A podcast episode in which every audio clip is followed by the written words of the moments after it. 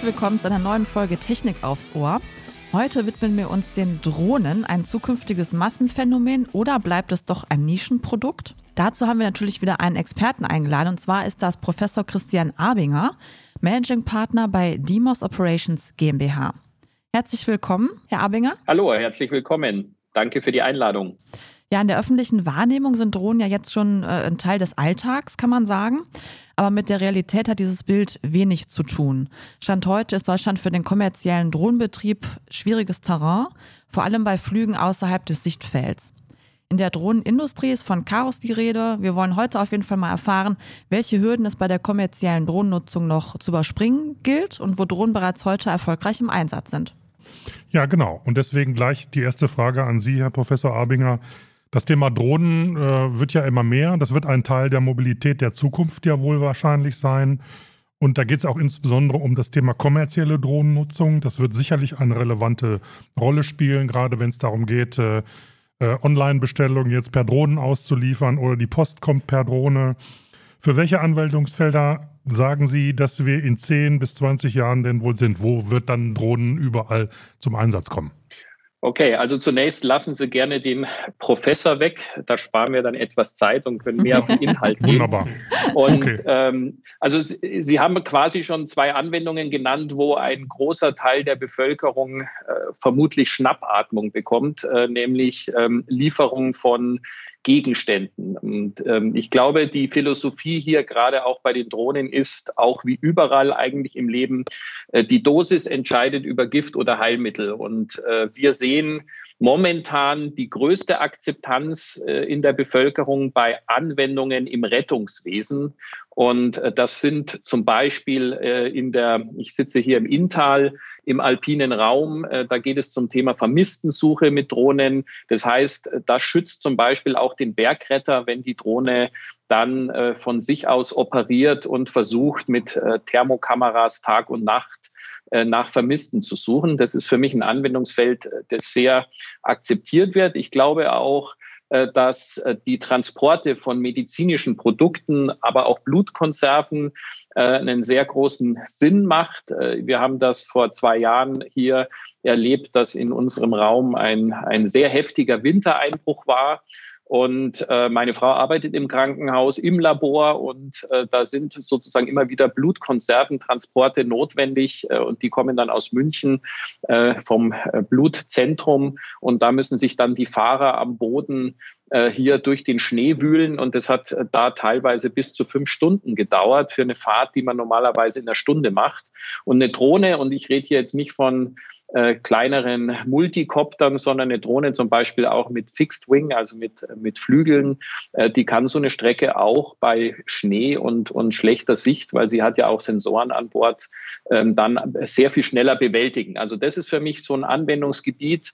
Äh, und das ist jetzt vom kommerziellen Bereich natürlich eher im, im Rettungsdienst. Und daraus aber würde ich sagen, kommen über die Zeit kommerzielle Anwendungen, aber ich bin der Meinung, wir müssen erstmal jetzt solide versuchen, äh, diese Anwendungen für die Natur, auch Naturmonitoring, Waldbrandmonitoring, das ist, was man jetzt heute machen kann. Und daraus werden sich dann auch das Vertrauen äh, in die Technik und in die, ähm, auch in die ähm, Anwendungen entstehen, äh, so dass wir dann in 15 Jahren auch weiterdenken können, was man mit Drohnen sinnhaft machen kann, wo vielleicht eben der Bodenverkehr ähm, nicht die beste Lösung ist. Mhm. Können Sie so ein bisschen was zu sich erzählen? Also auch, äh, wie sind Sie jetzt quasi zu diesem Anwendungsgebiet gekommen? Und ähm, bei Dimos ist es ja so, dass Sie sich auch mit sicheren Datendiensten zur Kommunikation beschäftigen, also auch Überwachung des gesamten äh, Verkehrgeschehens und so weiter. Können Sie da mal so ein bisschen was aus Ihrem Kontext heraus erzählen? Also äh, vom, äh, von der Ausbildung her bin ich Ingenieur für Luft- und Raumfahrttechnik, habe hier in München an der TU München studiert und bin dann gleich ans Deutsche Zentrum für Luft- und Raumfahrt gegangen. Da haben wir in Oberpfaffenhofen im Westen von München einen sehr großen Standort, der sich mit den Themen Robotik, Raumfahrt, ähm, aber auch Erdbeobachtung und einer Flugbereitschaft beschäftigt. Und ähm, da bin ich in die Raumfahrt gegangen. Das waren so ah. die zwei Wege, entweder Luft oder Raumfahrt. Und ich bin zehn Jahre lang an der Konsole gesessen im äh, Deutschen Raumfahrtkontrollzentrum, habe verschiedene Missionen gesteuert, habe also erstmal die sozusagen die Daten aus dem All, die dann am Boden verschiedene Scans, Erdbeobachtung, ähm, Hochwasser Daten. Also ich habe schon immer mit Daten gearbeitet, aber das Thema, was mein äh, Kern-DNA ist, äh, beruflich, ist Navigation. Ich habe mich immer schon mit dem Thema sichere Navigation von am Anfang von Satelliten beschäftigt. Und dann bin ich äh, zu Galileo gekommen, dem europäischen Satellitennavigationssystem. Und da war ich zehn Jahre lang für das DLR und die jetzt gegründete, 2008 gegründete DLR-Gesellschaft für Raumfahrtanwendungen. Das war, ist mein bisheriger Arbeitgeber gewesen. Und da habe ich zehn Jahre lang den Aufbau und Betrieb äh, des Galileo-Kontrollzentrums geleitet. Und äh, Navigation ist äh, quasi jetzt die Brücke in die Mobilität, denn sichere Navigationsdaten sind wichtig, um die Mobilität der Zukunft zu gestalten. Und äh, das war der Grund, äh, warum ich mit einem Kollegen Anfang 2020, äh, dass wir genau in die Corona-Pandemie ein Start-up gründen. Das war eine Nebengeschichte. Das ist auch eine besondere Erfahrung, aber zum Glück ist das Thema Digitalisierung und Mobilität da auch weiter natürlich ein sehr, sehr wichtiges Thema. Und wir haben uns ins Inntal gesetzt. Wir, die Firma hat den Firmensitz in Kiefersfelden. Das ist die letzte äh, Stadt in Bayern vor der Grenze zu Tirol, äh, Kufstein, weil das Inntal der europäische Mobilitätshotspot ist.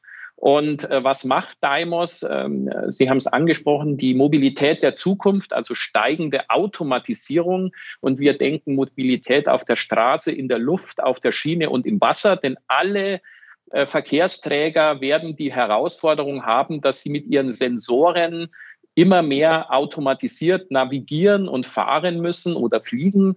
Und äh, das wird ohne einen äh, um sie gespannten Datenraum nicht funktionieren. Und dieser Datenraum ist sozusagen die Erfassung der Umgebung mit einer fahrzeugunabhängigen Sensorik. Die Fahrzeuge haben ihre eigene Sensorik, aber man kann sich natürlich vorstellen, dass wenn ein Auto als Beispiel auf der Straße fährt, äh, sieht es mit einer gewissen Reichweite voraus. Aber wenn eine Störung um eine Kurve liegt oder sogar eine unvorhergesehene Störung wie ein Funkloch oder eine nicht vorhandene Navigation, dann fährt das Auto mit der Normalgeschwindigkeit in diese Situation und das ist natürlich unsicher. Das Gleiche gilt für die Drohne. Die Drohne sieht auch in eine gewisse Richtung und Reichweite und das muss man verbessern. Und diese äh, Unterstützung, das sind die sogenannten Datenräume, die zurzeit auch auf EU-Ebene ist das das Vorhaben Gaia X, ein EU-weiter Datenraum.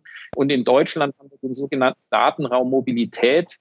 Und da wird Daimos äh, hier starten wir regional diese Umgebungsdaten erfassen. Und das ist die Kernaufgabe. Sie authentifizieren. Äh, sichere Daten heißt auch die Quelle gesichert ist den Inhalt. Und äh, Daimos wird äh, dort ähm, diese Daten teilen an die Verkehrsträger. Und das Geschäft ist sozusagen die ähm, Bereitstellung der Daten in einer authentifizierten Art und Weise. Und das Besondere an Daimos ist auch, denke ich, dass das DLR, das Deutsche Zentrum für Luft- und Raumfahrt, ein, ein Teilhaber, ein Mitgesellschafter ist weil wir eben hier neue Technologien auch in die Mobilität bringen. Und wir haben noch einen Mitgesellschafter aus Österreich, aus Hall in Tirol. Das ist die Bernard-Gruppe, die sich unter anderem auch mit Mobilität befassen. Und so sind wir hier sehr gut aufgestellt, dieses Thema Mobilität äh, mit Daten zu bespielen. Okay. Ähm, Herr Abinger, Sie sind ja nicht nur bei äh, Ihrer Firma aktiv, sondern Sie sind auch beim VDI aktiv. Da sind Sie im Fachausschuss UAV. UAV für, steht für Unmanned Aerial System. Was macht dieser Fachausschuss genau und äh, was bringt Ihre Arbeit da zum, zu diesem Thema, was wir gerade hier heute haben? Ja, also erstens äh, finde ich diesen Fachausschuss, äh, dem ich jetzt schon seit über eineinhalb Jahren ähm, angehöre, eine sehr wichtige Einrichtung, äh, denn der VDI hat äh, natürlich eine sehr äh, wichtige Rolle auch in Bezug auf Handlungsempfehlungen und äh, auch technische äh, Richtlinien. Also äh, das ist sehr gut, äh, dass wir hier im VDI so eine Gruppe haben mit Experten aus den verschiedensten UAV-Bereichen, äh, von Herstellern von Drohnen über ähm, Systemprovider, die sozusagen die, die Drohnen als Beispiel auch detektieren können und auch Datenprovider wie die Dymos ähm, und ähm, Operator, die Anwendungen haben, um Drohnen sozusagen in die kommerzielle Nutzung zu bringen. Und diese ganzheitliche Sicht und Diskussion ist sozusagen ein, ein wichtiges Thema, damit wir dann auch auf Bundesebene und aber auch auf EU-Ebene, EASA-Ebene durch äh, sogenannte Handlungsempfehlungen auch klar aufzeigen, was aus technischer Sicht äh, noch Herausforderungen sind und wie sie auch gelöst werden können. Und so hat vor kurzem Ende letzten Jahres eben der VDI auch die Handlungsempfehlungen rausgegeben, wo wir unter anderem eben für Betriebssicherheit wo wir uns eben ganzheitlich angeschaut haben, wie kann man den Drohnenbetrieb, UAV-Betrieb noch sicherer machen, und natürlich auch Themen wie gesellschaftliche Akzeptanz in Umfragen äh, mit Verein äh, verarbeiten. Also äh, aus meiner Sicht eine wichtige, äh, eine wichtige Funktion, äh, die der VDI hier einnimmt. Und meine Rolle ist dort, dass ich eben versuche, diese Multimodalität mit einzubringen, dass eben nicht nur in UAV-Daten gedacht wird, sondern dass diese Daten auch für andere Verkehrsträger sinnhaft äh, sein können, sodass wir nicht äh, Infrastrukturen duplizieren. Ja, Sie haben jetzt schon im Laufe des Podcasts ja einige Möglichkeiten zur Nutzung aufgezeigt. Also es ist ja eigentlich sehr breit gefächert. Da ist so ein bisschen jetzt die Frage, warum sehen wir denn nicht schon heute Drohnen am Himmel fliegen und es ist schon, sage ich mal, irgendwie ein bisschen eingeführt. Liegt das vielleicht an der fehlenden Regulierung oder an der Akzeptanz der Nutzer? Also können Sie das irgendwie einschätzen, woran das liegt?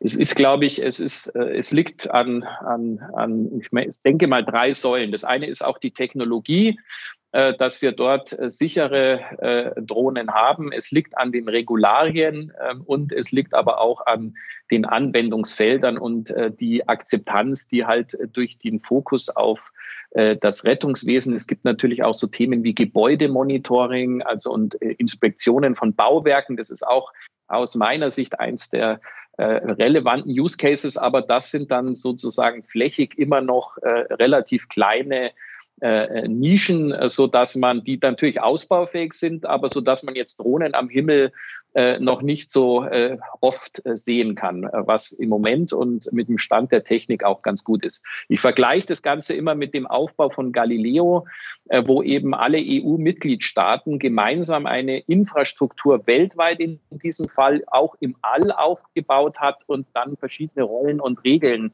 ähm, äh, sozusagen äh, vorbereitet haben. Und das ist in der Abstimmung äh, nicht sehr einfach, wenn man da eben alle EU äh, Mitgliedstaaten an einem Tisch hat. Das heißt, diese Regelwerke zu erstellen, ist schon eine Herausforderung, weil jedes Land doch äh, natürlich auch äh, seine Sicht einbringen möchte. Und von daher ist es jetzt, sage ich mal, nicht so verwunderlich, dass die Regelwerke den Anbietern natürlich wie oft hinterherhinken aber ich denke, wir müssen das Ganze EU-weit machen und dann müssen wir diesen Weg gehen. Es sind Ende letzten Jahres wieder ein neuer Satz rausgekommen, der auch in Richtung EU-weite Registrierung und Kategorien von äh, Drohnen äh, und aber auch von operativen Betrieb geht. Also wieder ein Schritt und ich sehe schon verstärkt die Diskussionen auf EASA-Ebene und Mitgliedstaaten äh, dass wir hier in den nächsten Jahren diesen äh, Betrieb auch mehr in die kommerzielle Richtung ausweiten. Aber das dauert äh, seine Zeit. Ich kann aber verstehen, dass viele ungeduldig sind. Mhm. Jetzt gibt es ja seit dem 1. Januar eine neue EU-Drohnenverordnung. Also auf jeden Fall ja. soll sie in Kraft sein. Sind denn damit alle so ein paar Hindernisse beseitigt für den großen Durchbruch oder sind wir also da noch weit das, entfernt? Wie man großen Durchbruch definiert. Also ich denke, man hat wieder einen Schritt in, in, eine, in die richtige Richtung gemacht, äh, die ähm, auch die Anforderung, dass man die Gebiete kartografiert, wo denn überhaupt geflogen werden darf. Das ist eine ganz große Voraussetzung, äh, äh um überhaupt sozusagen diese Gebiete zu identifizieren, wo zum Beispiel Beyond Visual Line of Sight geflogen werden kann ähm, das sind also sozusagen jetzt die Aufgaben der, der Mitgliedstaaten hier, eine Karte zu erstellen. Das dauert auch Zeit. Und ähm, von daher es ist wieder ein Schritt äh, weiter. Ähm, und je mehr man diese Schritte hat, äh, desto schneller geht dann am Ende auch äh, die Implementierung in die, in die Einzelverordnungen und, und Guidance Material. Und ich denke, dass äh, wir werden in den nächsten zwei, drei Jahren sicher äh, ganz, äh, sicher weite Schritte voraus äh, wieder gehen, um dann wirklich die ähm, äh, kommerziellen Anwendungen auch zu ermöglichen. Also man hat ja so ein bisschen den Eindruck, dass wir da, was Regulierung angeht, so ein bisschen hinterherlaufen. Wenn ich mich so in meiner privaten Umgebung umschaue, dann kenne ich alle möglichen Leute, die sich Drohnen gekauft haben, die erst mit einer kleinen Drohne angefangen haben und die Drohnen werden jetzt immer größer und die fliegen damit einfach so über die Grundstücke im, in der Nachbarschaft oder fliegen an Fenstern vorbei oder so. Das kann ja wahrscheinlich zur Akzeptanz dieses ganzen Systems auch nicht positiv beitragen. Auf, äh, genau, auf alle Fälle ist das eher hinderlich, ähm, diese, äh, diese sozusagen Einzelfälle auch, die auch mehr werden, weil man äh, den Drohnenmarkt und es gibt natürlich sehr viele äh, Produkte, die man kaufen kann, Drohnen auch sehr günstig. Und wie es immer so ist, je mehr ähm, es gibt, umso mehr steigt auch die Wahrscheinlichkeit von Fehlnutzung. Und äh, das ist halt dann auch diese äh, Beachtung von, von Datenschutzrichtlinien, aber eben auch die Privatsphäre der Menschen. Ähm, und das ist ja gerade die größte Sorge der Menschen, dass die Drohne sozusagen ein, ein Beobachtungsinstrument ist, äh, weil man da leicht eine Kamera draufpacken kann. Und ähm, das ist sehr, sehr schwer zu verhindern. Äh, es wird in der Zukunft äh, besser werden, weil das sind genauso Datenräume, an denen wir arbeiten, dass die Drohne dann zum Beispiel über äh, mit einer, wenn sie keine besondere Zulassung hat, wird sozusagen durch einen Geoschutzzaun es der Drohne nicht möglich sein, in ein Ortsgebiet zu fliegen ähm, und gewisse Sachen, wie Sie sagten, dann dadurch eben zu vermeiden. Aber es liegt natürlich auch an den Menschen, wie immer bei Technologien, äh, sich damit Vernunft und äh, Sachverstand, äh, was man auch selber nicht möchte. Ich glaube, jeder, der eine Drohne hat, will auch von der anderen Seite ungern im Garten fotografiert werden. Aber und das müssen wir irgendwo in, in den Griff bekommen, weil das ist genau das, was die Akzeptanz der Menschen bremst und was dann auch natürlich die kommerzielle Anwendung bremst. Mhm. Ich stelle mir das jetzt so ein bisschen vor, wenn jetzt wirklich mehrere Drohnen in einem Luftraum fliegen oder in einer Region, sage ich jetzt mal, ähm, Stadtgebiet. Ähm, wie ist das denn, wenn jetzt zum Beispiel eine Drohne ein Paket zustellen soll und eine andere Drohne soll zum Beispiel, wie Sie eben angesprochen haben, Blutkonserven zu einem Krankenhaus transportieren? Ähm, wie kann man verhindern, dass die sich jetzt zum Beispiel nicht irgendwo kreuzen und nachher zusammenstoßen oder so? Also gibt es sowas wie Drohnenlotsen oder so eine Art? Also ist einfach von mir jetzt so eine Spinnerei. Aber wie kann man verhindern, dass es da nicht zu Unfällen kommt? Das ist genau diese äh, Technologiethematik, äh, weil da wird dann vermutlich der Operator dieser Anwendung sitzt in einem Kontrollzentrum mhm. und äh, wird noch einen Blick auf seine Drohnen haben, aber er sieht natürlich nicht zwangsläufig äh, die Drohnen eines anderen mhm. Operators. Und äh, da muss mit mehreren äh, Sicherheitsnetzen gearbeitet werden. Das eine ist, die Drohnen müssen und sind auch dabei, die müssen äh, sichtbar gemacht werden. Das heißt, die müssen sich aktiv melden. Mhm. Äh, im, insbesondere wird es heute gefordert, wenn die Drohne vom unkontrollierten Luftraum in den kontrollierten Luftraum geht, um natürlich die Abgrenzung und Sicherheit zu dem klassischen äh, Flugverkehr äh, zu machen, zur klassischen Luftfahrt. Ähm, aber das gilt natürlich, wie Sie sagen, im Beispiel auch im, im Nahbereich. Äh, mhm. die müssen also irgendwo äh, sichtbar sein und eben die Technik haben, äh, Detect and Avoid oder sogar Sense and Avoid. Das heißt, sehr vorausschauend fliegen und äh, scannen, ob da Hindernisse äh, in der Luft sind. Und das Ganze kann man noch mit einem Sicherheitsnetz überlagern und es wird äh, unter dem Thema Drohnendetektion gesehen. Es gibt also technische Lösungen, um Drohnen per Radar optisch oder auch ähm, äh, akustisch äh, zu detektieren.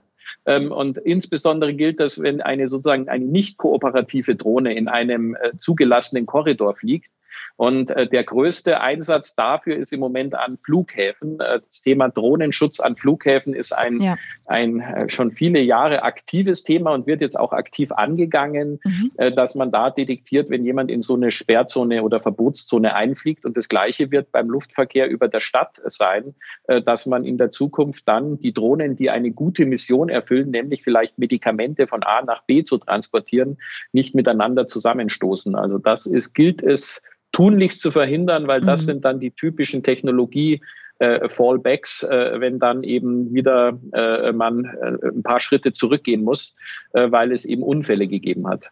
Klar, ja. Das klingt ja auch so ein bisschen danach, Herr Abinger, dass also das Thema Drohnen ja eigentlich gar nicht ein Massenphänomen werden kann oder auch gar nicht werden sollte. Oder ich kann mir gar nicht vorstellen, wie viel Regulierungen man da einbauen müsste, damit das alles gut funktioniert. Denn äh, zu kommerziellen Zwecken oder für den öffentlichen Dienst oder zum Thema Mobilität äh, finde ich das Thema ja gut. Aber wenn jetzt hier plötzlich jeder so eine kleine Drohne hat und die in der Luft rumfliegen lässt, dann kriegen wir das Thema ja gar nicht in den Griff, oder? Sehe ich auch so. Ähm, äh, ist wie überall im Verkehr auf der Straße, wenn zu viele fahren, gibt es Stau äh, und Unfälle. Das Gleiche wird dann analog auch in der Luft passieren. Und ähm, deswegen, ähm, und, und äh, das möchte auch tatsächlich ähm, die Leute, wenn ich mir das vor, selber privat vorstelle, dass da äh, der, der Himmel dunkler würde äh, durch äh, die verschiedenen fliegenden Drohnen.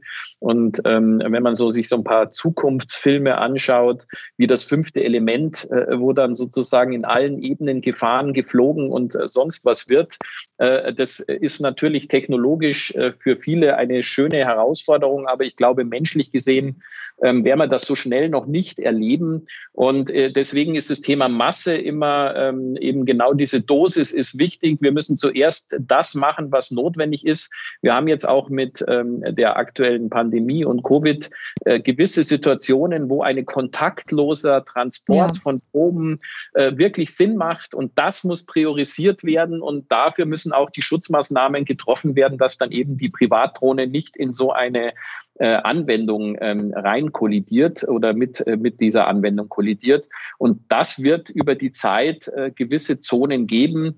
Äh, und Städte sehe ich da gerade als, sage ich mal, immer besonders äh, kritisch an. Äh, äh, das ist auch für mich das Thema Urban Air Mobility. Da wird also mit Flugtaxis in Städten gesprochen. Ähm, da bin ich etwas anderer Meinung weil gerade in Städten ist ja schon eine sehr gute Versorgung mit öffentlichem Nahverkehr. Äh, und da braucht man nicht drei Leute, die dann vom Hauptbahnhof zum Flughafen äh, in einem Flugtaxi fliegen. Die können sich genauso gut in eine S-Bahn setzen oder mit anderen Wegen dorthin fahren. Die Geschwindigkeit mag vielleicht ein Grund sein, aber der ländliche Raum, das ist etwas, äh, wo eine sozusagen auch elektrifizierte UAV an automatisierte Luftshuttles, die leise sind, die energieeffizient sind, aber die dann eben von hier in, im, äh, in der Gegend, im ländlichen Raum Leute an die Stadt bringen, an einen Mobilitätshub, das ist für mich die richtige Richtung der Mobilität. Äh, und da wird dann auch der Verkehr geregelter sein als äh, in der Stadt, wo, glaube ich, auch schon Menschen, wenn da Seilbahnen fahren in Städten, da haben die ja auch schon sozusagen, gibt es Bedenken und Sorgen, dass man damit sozusagen auch wieder auf der Höhe der Fenster fliegt, fährt mit der Seilbahn und dann sozusagen Schattenereignisse oder Menschen schauen ins Wohnzimmer. Also das, da muss man sehr vorsichtig sein mit, mit den Technologien. Sie haben gerade zwei Begriffe genannt, nämlich das Thema, äh, die beiden Begriffe leise und energieeffizient. Äh, wir reden ja auch immer die ganze Zeit immer vom Klimaschutz. Wo ordnen Sie denn diese Art der Mobilität dann ein bei den Drohnen? Also wenn ich, ich mache das Beispiel, habe ich am Anfang gebracht, wenn ein, ein Pkw äh, von der Münchner Innenstadt zu einem Krankenhaus im Landkreis fährt, äh, und die Drohne die gleiche Strecke äh, sozusagen elektrifiziert mit der gleichen Traglast äh, nahezu, weil es gibt eben, äh, sage ich mal, Spezialtransporte, was ich nannte, Spezialanforderungen von Blutkonserven. Also das heißt natürlich so eine Regeltransporter. Ich habe ja auch bei unseren Büroräumen in der Nähe ist die Post. Da, da sehe ich natürlich, wie viele Pakete da verlagen werden. Da sehe ich wirklich tatsächlich in den nächsten Jahren äh, keine richtigen Regelbetrieb, dass diese Mengen dann plötzlich in die Luft gehen. Aber wenn eben so Spezialtransporte sind, dass eine besonders angeforderte Blutkonserve äh, da über die Luft transportiert wird, dann ist es sicher äh, ähm, energieeffizienter und umweltnachhaltiger, als wenn es mit dem Auto gefahren wird. Also diese, diese Waagschale, das müssen wir einbringen, auch wenn wir mit den Drohnen Klimadaten besser erfassen können, auch zum Thema Waldmanagement. Äh, das ist auch ein ganz wichtiges Thema. Das heißt zum Beispiel Borkenkäferbefall äh, rechtzeitig erkennen. Das kann Drohnen, die können das sozusagen ähm, erschnüffeln ob, und auch mit Sensoren detektieren, ähm, ob da ein Befall ist oder Gefahr von Waldbrand herrscht. Und wenn man alleine hier äh, diese Mengen, die da ausgestoßen werden durch Waldbrand, äh, jetzt nicht nur in Deutschland, aber weltweit, äh, wenn man das dadurch besser in den Griff bekommt, weil man frühzeitig erkennt, wo die Gefahr herrscht und rechtzeitig auch löschen könnte, dann ist das für mich ein ganz aktiver Beitrag zum Klimaschutz, den auch eine Drohne leisten kann, ergänzt mit Raumfahrtdaten. Ich bin da so ein Freund, ich komme ja aus der Raumfahrt. Ich sehe auch so eine Drohne so ein bisschen wie so ein Mini-Satellit. Äh, die Drohne fliegt auch weg vom Kontrollzentrum, äh, muss durch, ähm, muss durch unwegsame Luft und äh, im Sinne von auch Temperaturen, Winden fliegen. Der Satellit fliegt im, im Weltall, im Vakuum sozusagen und ähm, hat auch Anwirkungen wie Sonnenstürme und andere Sachen und muss von der Ferne betrieben werden, hat aber auch begrenzte Powerreserven. Also da ist ein analog. Deswegen ist unser Ansatz auch von der Daimos der Transfer von Raumfahrttechnologien in die Mobilität bei den Drohnen, Verfahren, wie man diese sicher steuern kann. Und ich bin ein Freund, die Satelliten im All, die heute schon sehr viel zum Wettermonitoring und Umweltschutz beitragen, äh, die scannen die Welt in großen Flächen mit 90 Minuten einmal im Umlauf. Ein Satellit, der dann sich über die gesamte Erdoberfläche äh, äh, scannt und dann oder Flotten an Satelliten. Und das wird dann, wenn ein Problem detektiert wird, im Boden ergänzt von einer Drohne, die dann im Nahfeld nochmal nachschaut, äh, was ist da wirklich los und so rechtzeitig ein Eingreifen, äh, zum Beispiel, dass man eben einen Baumbefall oder einen Borkenkäferbefall im Wald hat. Mhm. Ja, Herr Abinger, jetzt haben Sie das selber schon angesprochen, also Thema äh, Klimaschutz und Umweltbeobachtung und so weiter. Ähm, das hatten wir jetzt in der Vorbereitung auch als ein sehr spannendes Feld angesehen. Können Sie das mal so ein bisschen nochmal vielleicht technischer erklären? Also wenn ich jetzt zum Beispiel so einen Waldbestand prüfen möchte, dann muss ich doch der Drohne erstmal eigentlich, sage ich mal, anlernen, vielleicht auch durch eine KI oder irgendwie eine Programmierung, was die Drohne da jetzt genau scannt. Also ähm, ich kann mir das jetzt schwer vorstellen, wie das technisch funktioniert. Vielleicht können Sie das einmal kurz an so einem Use Case erläutern.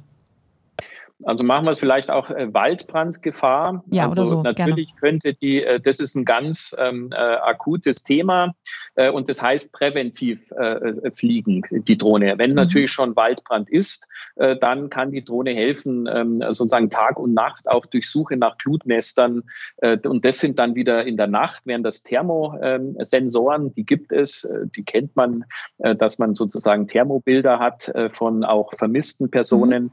Äh, das ist ein Sensor, der an der Drohne ist und dann eben scannt. Und äh, Waldbrand kann man natürlich auch durch Rauchentwicklung. Da gibt es natürlich auch Sensoren. Ein einfaches Beispiel ist, dass wir alle in der Wohnung haben, an der Decke äh, der Rauchmelder der dann detektiert, wenn Partikel in der Luft sind. Das kann die Drohne natürlich auch machen. Mhm. Dann ist es aber meistens schon da, da, ist dann schon ein Brandherd. Ähm, äh, das heißt, man kann aber vielleicht die Einsatzkräfte schneller dorthin lenken. Und dann gibt es noch etwas, und das nennt man eine Stressbelastung von Bäumen. Bei besonderer Trockenheit äh, sondern Bäume offensichtlich, ich bin da kein äh, sozusagen Biologe oder das ich im Detail erklären, sondern Stoffe ab, äh, die dann sozusagen von einem Sensor an Bord der Drohne als Stressbelastung äh, detektiert werden können. Und dann kann man eben sagen, in diesem Gebiet haben die Bäume besondere Stressbelastung durch Hitze. Äh, und da sperren wir quasi für Wanderer präventiv oder für andere sozusagen äh, äh, Ansatz, Einsatzgebiete, dass keine Menschen dort reingehen, damit eben erst gar nicht mit einer unachtsam abgeworfenen Zigarette der Waldbrand austritt. Also das sind Technologien, Sensoren, die man heute in Laboren einsetzt und die kann man eben auch auf eine äh, auf eine Drohne bringen. Und Sie haben einen ganz wichtigen Punkt genannt. Äh, und die künstliche Intelligenz äh, oder maschinelle Intelligenz, die trainiert sich dann auf die verschiedenen vielleicht ähm, die, die Ausgasungen, die da von den stressbelasteten Bäumen kommen und lernt mit der Zeit zu unterscheiden, okay. ob gut oder schlecht. Mhm. Und diese Kombination aus Sensorik und Software ist ja die Zukunft auch bei allen Verkehrsträgern mhm. und die hilft natürlich auch der Drohne. Ja, danke schön. Herr Abinger, ich würde gerne noch einen Bereich ansprechen, den ich eigentlich nicht gerne anspreche, aber den muss ich ansprechen. Das ist das Thema Drohnen und Militär. Wie stehen Sie denn zu dieser ganzen Geschichte? Wir lesen immer wieder von Einsätzen von Drohnen äh, in Krisengebieten und was damit alles gemacht werden kann. Ich weiß, dass es nicht schön ist, darüber zu sprechen, aber ansprechen muss man es trotzdem. Also zuerst äh, natürlich, als wenn ich mich jetzt als VDI-Mitglied äh, des Fachausschusses UAV sage ich als erstes, wir beschäftigen uns nicht mit militärischen Anwendungen. Das ist nicht äh, Thema des VDIs. Und ähm, meine Firma selbst, äh, auch durch die Beteiligung ähm, des DLRs, äh, ist auch nicht im militärischen UAV-Bereich tätig. Also ich äh, sage es mal so, ich spreche da jetzt als äh, als ähm, mit meinen Kenntnissen, die ich habe, aber ich bin kein, ähm, ich bin kein Experte für militärische Anwendungen. Ich kenne natürlich das, was man im, äh, in den Fernsehberichten sieht. Hm. Und ja, äh, offensichtlich werden Drohnen äh, natürlich auch für Fernerkundung ähm, äh, ausgenutzt. Äh, das heißt, da sitzt jemand in einem Betriebszentrum äh, tausende von Kilometern weg und Drohnen fliegen Aufklärungsflüge. Äh, die können natürlich das Gleiche machen, was, was die Drohne im Guten macht, um sie mit Sensoren, also sie können Bilder machen und natürlich ähm, äh, können sie auch sozusagen sprengbares Material haben. Und von daher äh, bin ich sicher, äh, die, es wird natürlich angewendet, äh, diese Technologie, aber ähm, da sollte man auch trotzdem, ich weiß, ich bin selber kein äh, kein Experte dafür, aber die moralisch-ethischen Aspekte dahinter, dass eben jemand äh, da tausende Kilometer weg vom Einsatzort äh, da etwas steuert, was sozusagen militärische Relevanz hat, da sage ich mal als Privatperson, das halte ich schon sehr für, also das ist schon ein schwieriges Thema, Sie haben es gesagt, aber ja, der Einsatz von Drohnen äh, wird natürlich auch in, im, im Militär äh, vorangetrieben und Technologien entwickelt. Ähm, aber äh, das ist jetzt nicht meine persönliche ja. Äh, sozusagen äh, Zone, wo ich da auch äh, mitarbeite. Okay, ich glaube, dieses Thema kann man auch sowohl in die eine als auch in die andere Richtung ja, tagelang verargumentieren und eine Regulierung in die eine oder andere Richtung weltweit werden wir nie hinkriegen. Deswegen, naja, gut. Aber wir haben es zumindest angesprochen. Genau, eben. Ja, dann wollen wir vielleicht mal zum äh, Abschluss noch so ein bisschen jetzt wieder in die Science-Fiction-Richtung gehen. Also, was würden Sie denn sagen, so in 50 Jahren? Also, haben wir dann wirklich ähm, ja, Flugtaxis, bewegen wir uns ganz anders fort? Wird die Drohne den Durchbruch geschafft haben? Was ist Ihre Prognose? Also ähm, 50 Jahre ist ein weiter Wurf. Ähm, Vielleicht auch 30. gut. Ähm, ich bin auch äh, natürlich raumfahrtaffin Star Wars-Fan und, und deswegen, ja. wenn ich auch. was da vor vielen Jahren äh, da schon äh, quasi entdeckt wurde oder auch schon ähm, in Filmen gezeigt wurde, dann ist es schon so ein bisschen der Weg, was passieren kann. Also erstens, äh, die Mobilität wird sich deutlich verändern. Also mhm. das, es wird eine ganz andere Art und sehr viel individueller sein, die Mobilität.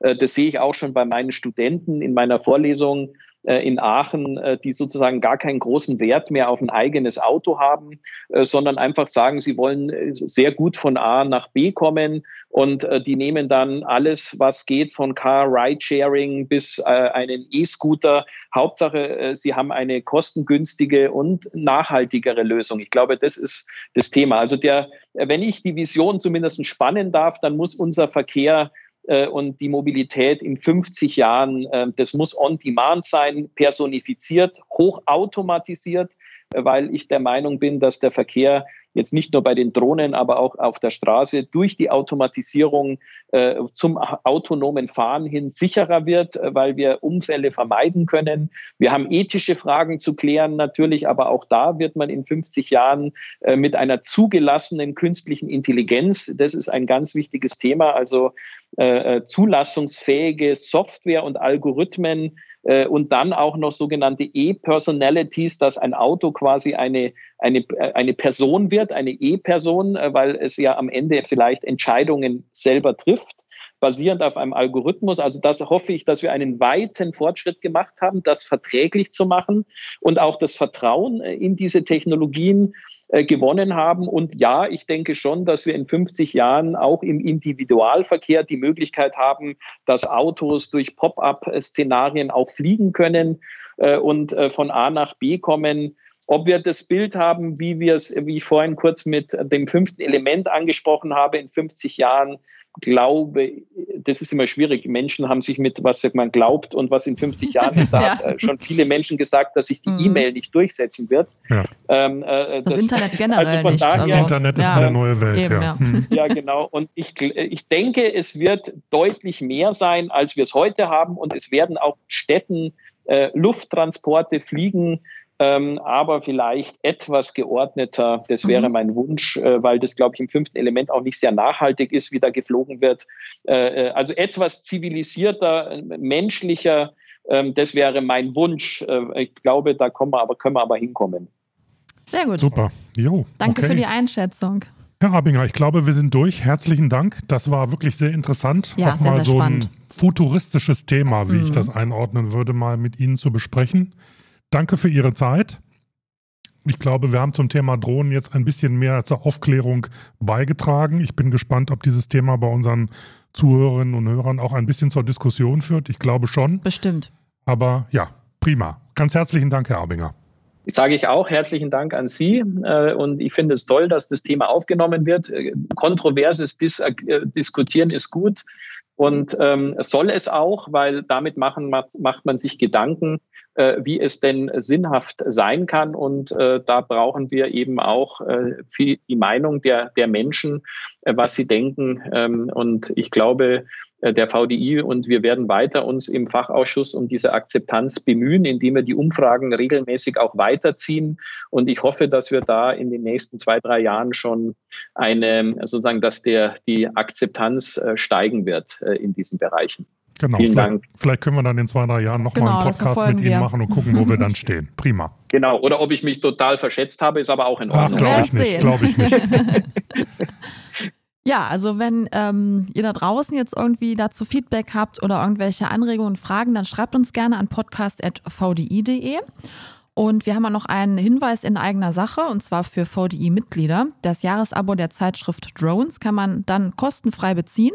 Und ich kann auch die VDI-Nachrichten wärmstens ans äh, Herz legen. Die äh, berichten auch regelmäßig über die Entwicklung im Bereich der Drohnentechnik.